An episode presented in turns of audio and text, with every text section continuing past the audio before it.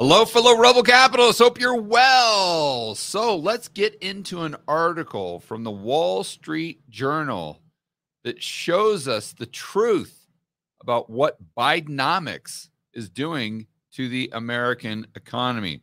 We're going to go right over there. And unfortunately, we don't have Josh this morning.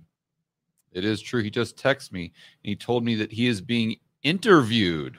Whoa, Josh.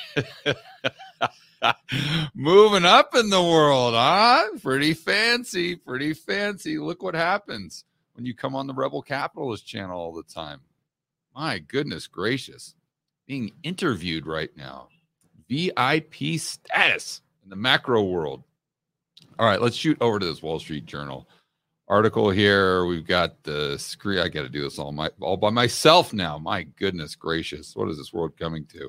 Okay, here we go. Now let me scroll down here, see if I can do both jobs while Josh is off being a big shot. Wall Street Journal: How U.S. household goods got turned upside down. Household goods. I, I, I, it's early in the morning.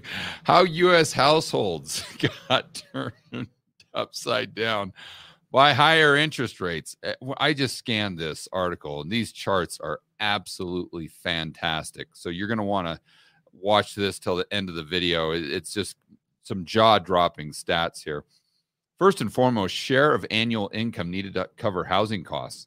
I mean, going back forever, you take a personal finance class in high school, it's always 30%, right? That should be at the max, 30% of your budgeting.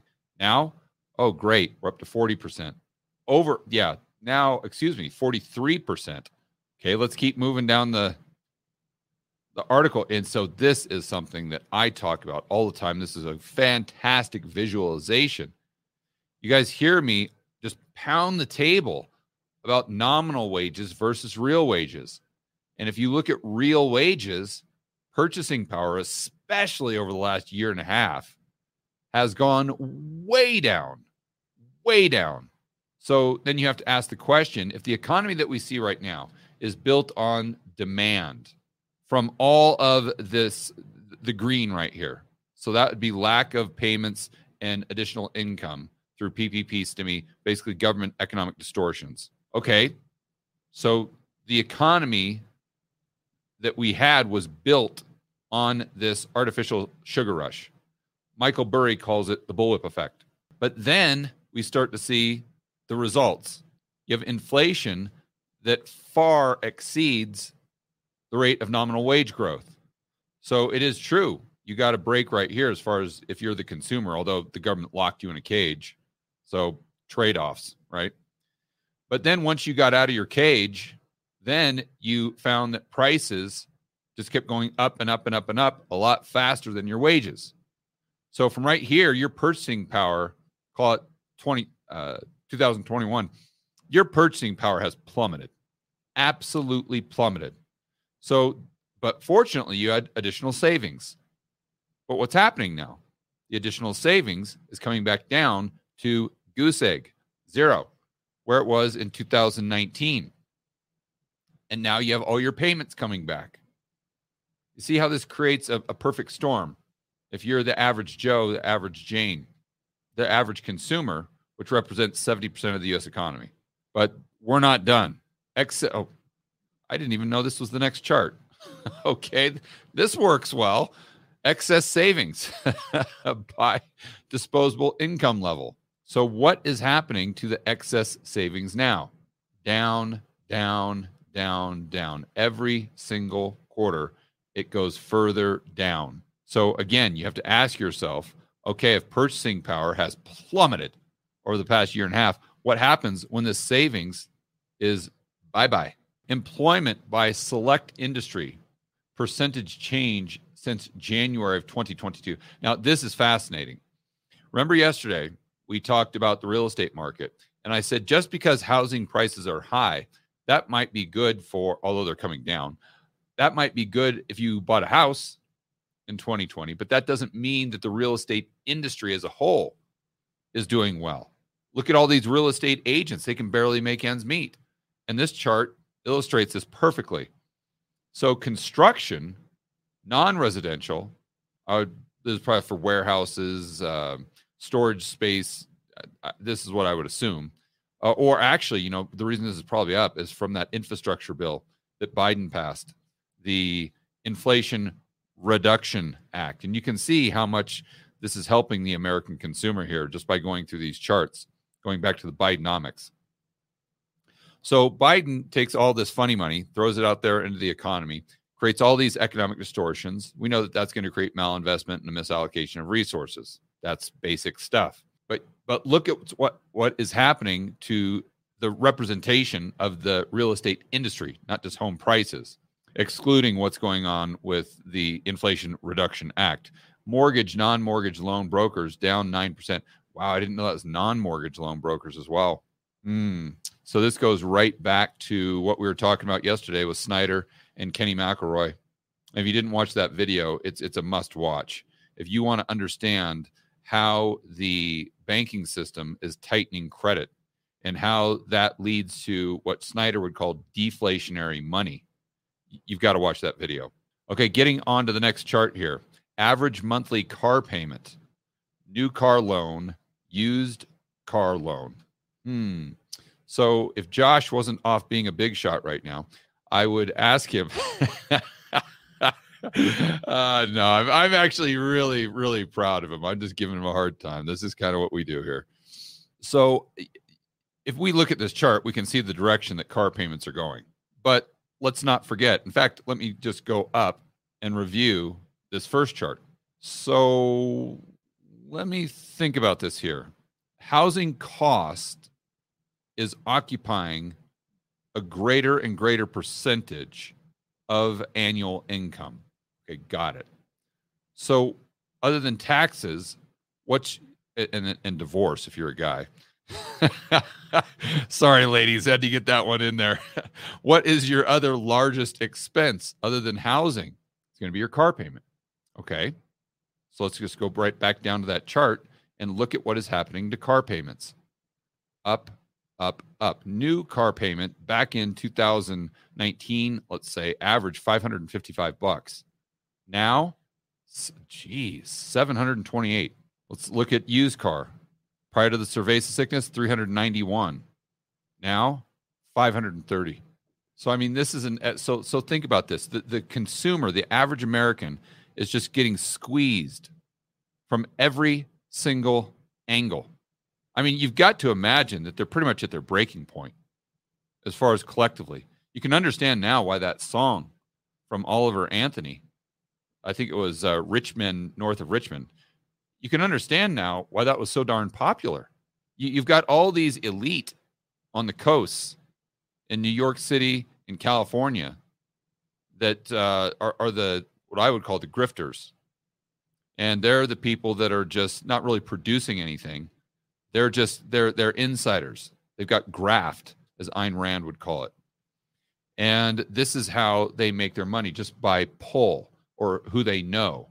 And then just by selling um, favors. You know, they sit there and their personal economy is booming.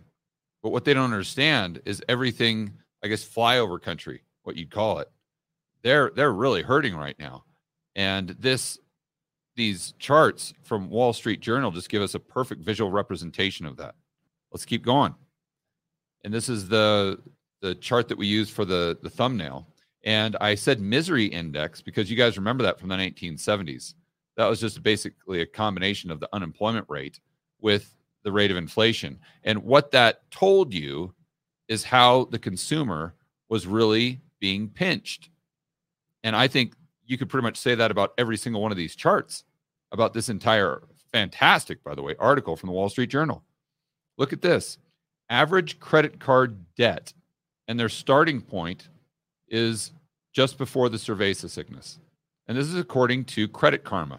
Again, this is not the we're not getting this from Alex Jones. And and I and not this is not to pick on Alex Jones, by the way. I just always I, I think you know uh there's I think Alex Jones uh deserves well I won't go into my views of Alex Jones. I think that uh there's a lot of merit to what he does and what he's done in the past. Uh, some things I might not agree with, but uh, I, I think he's put himself out there, and for that, I've got a lot of respect for him. Uh, again, don't agree with him on everything, but the reason I use him is because he is kind of like what the the the, the default for a conspiracy theorist. Although a lot of what he said has come true, so let's give credit where credit is due, right? But I just use him as kind of like a proxy, so you guys get that. So, Alex, if you're watching, no offense, buddy.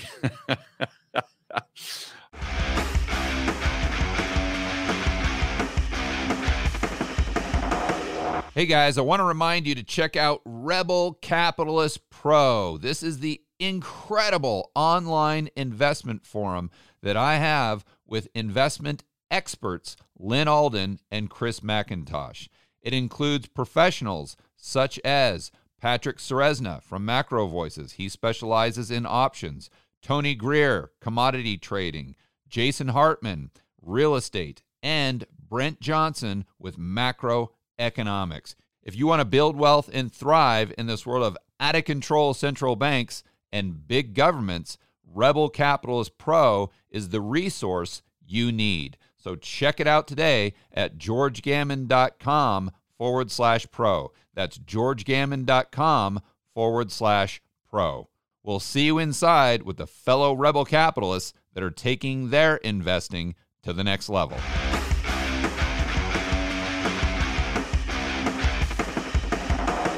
This is straight from Credit Karma. And we see that during the cerveza sickness, as you would imagine, credit card debt went down because people weren't really spending. They're getting all their stimmy checks. But then once those stimmy checks ran out, look at what happens to credit card debt. So, and they broke it down by two groups that have student loan payments. One group that was delinquent on their student loan payments prior to the cerveza sickness, and the other group that was current on their payments. But both groups have just gotten crushed. Look at this. For the one group that was delinquent prior to the cerveza sickness, their credit, their average credit card debt is almost 80% higher than what it was just three years ago. Almost 80% higher. I mean, that is complete banana. And then look at this the people that were current, almost 60% higher. And what the article points out is that these people are the ones that are going to have to start paying an additional $400 a month, which is the average student loan payment, starting when? October, next month. While at the same time, their cost of housing has gone from 30% of their income up to 40%, and the cost have a car has gone up by two or three hundred dollars a month. I mean, at the end of the day, and again, these these these Ayn Rand, uh, you know, Atlas Shrugged political types that are on the the coast that don't they just can't process this. They don't get it. They think that like we said yesterday on that housing video that the consumer the average Joe and Jane they're not constrained by income. Yeah, they are. And $400 here, $300 over here and higher rents and higher carpet that that is, that takes the average American from being fine financially and being able to sleep at night to holy crap, how am I going to put food on the table? I might be homeless in six months. That that's the tightrope that we're walking here. And most of you guys know this. I mean, let's go back to some of the videos we've done over the past two two weeks. 61% of Americans live paycheck to paycheck. You say, "Oh, George, well, that's just uh, you know the, the the super poor people and and maybe lower middle class. No, no, no, no, no. No, remember that story that we, uh, I think I went over these stats a couple times. So I remember them right at the top of my head. Remember, 45% of Americans that make over a $100,000 a year are living paycheck to paycheck. So if you're making a hundred grand a year and you fall into that category, you you cannot afford an extra four hundred dollar a month student loan payment. You can't afford for your housing costs to occupy another 10% of your income, you can't you can't even afford for your car payment to go up by two or three hundred dollars a month. And that's if you're making a hundred grand, that's half the people that are making a hundred grand a year. And this is exactly what you would expect. Consumers who took out short-term loan for the first time in at least a year, skyrocketing. And it's and I didn't go into the I briefly scanned the article, like I said earlier, and they're talking about the amount of America, uh, amount of Americans that are taking out uh, this buy now, pay later type of credit. That's skyrocketing, while at the same time, Americans need more and more credit just to get by and make ends meet. They're finding it harder and harder to get that credit. Going back to the deflationary money and the tight money, the tight credit that we went over yesterday with Snider and Kenny McElroy. Look at this. What households say about obtaining credit now versus a year versus a year ago? Just one year ago. So over half say that is somewhat harder or much harder.